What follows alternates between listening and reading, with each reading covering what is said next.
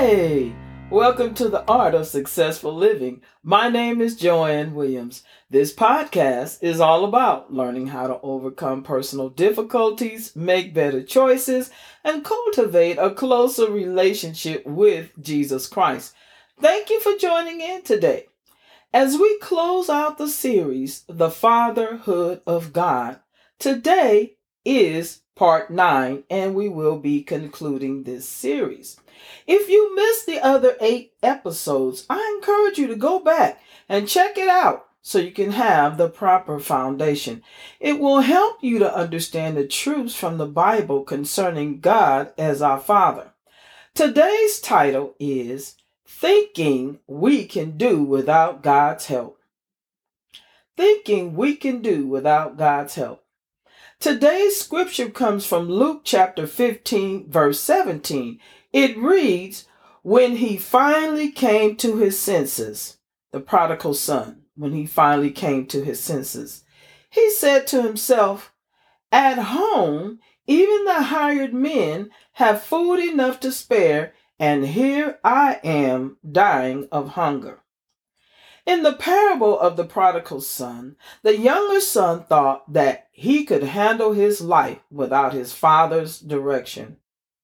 So he took his inheritance and left his father's home. At first, he seemed to be living well, but circumstances soon turned against him. He ended up working as a keeper of pigs with barely enough food to sustain himself. One thing we can learn from this need has a tendency to produce insight. Let me say that again need has a tendency to produce insight. The prodigal son began to contemplate his situation and what life could be if he returned to his father's house, even as a servant. The Bible uses the phrase, he came to himself.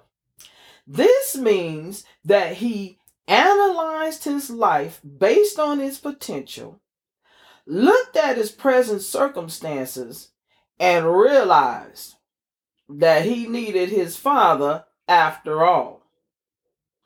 He came to understand how critical his relationship with his father was, and then he sought to reestablish contact with him. His perception of both himself and his father were radically changed.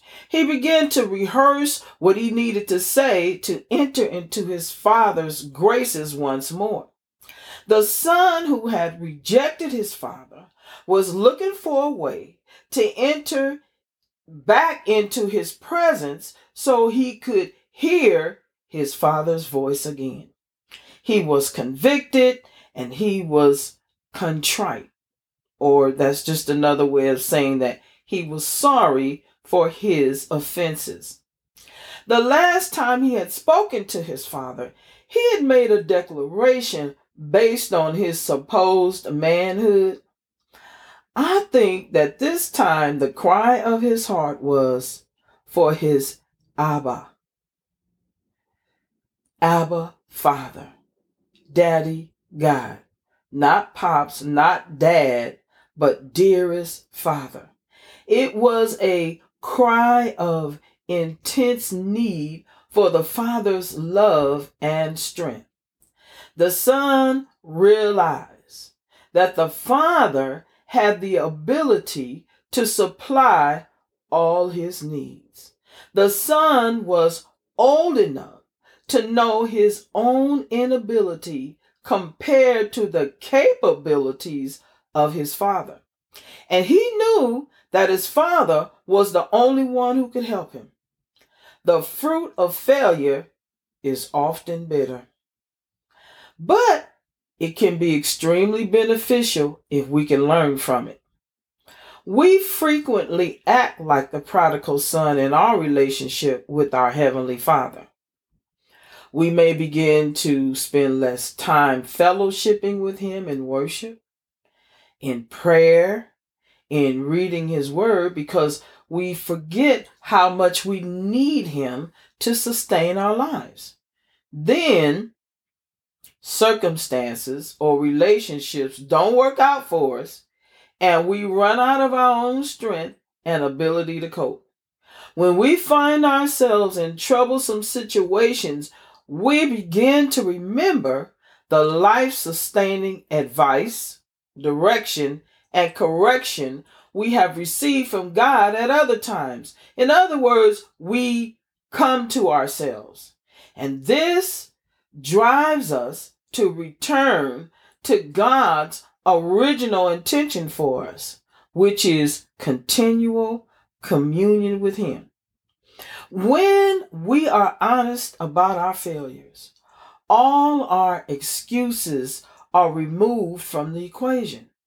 We take a long look at our own reflection and understand that there is little room for placing blame on others. Yet, when our pain propels us to seek a close relationship with our Heavenly Father again, His presence and His Word, which we formerly ignored because becomes the catalyst of our restoration.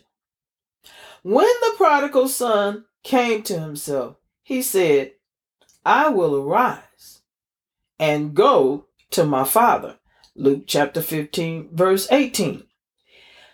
He knew his father's character, and he never had any doubt that he could go to him for help. Though he thinks he will return as a servant, he is greeted as a son. What a wonderful truth this is. When we have a relationship with God, he says, I will never leave you nor forsake you. Hebrews chapter 13, verse 5. This means that you may run away from him, but he will never turn away from you. If we are faithless, he remains faithful. He cannot deny himself. 2 Timothy Timothy 2:13. He never stops being our father, your father, my father. Our father is everything that he says he is. He is the shepherd as well as the judge. He is the healer as well as the creator. God is all powerful, all knowing, all loving, and an ever present God. And wherever God is, He is actively present. He is unhindered by the restrictions of time or space. He is unfazed when presented with little or nothing to work with. He is wherever you are, and He has the power to meet all your needs. If you have enjoyed this lesson and the series on the fatherhood of God, give me a thumbs up. Also, click that notification button so you can be notified when the next podcast comes out. Until next time, be blessed.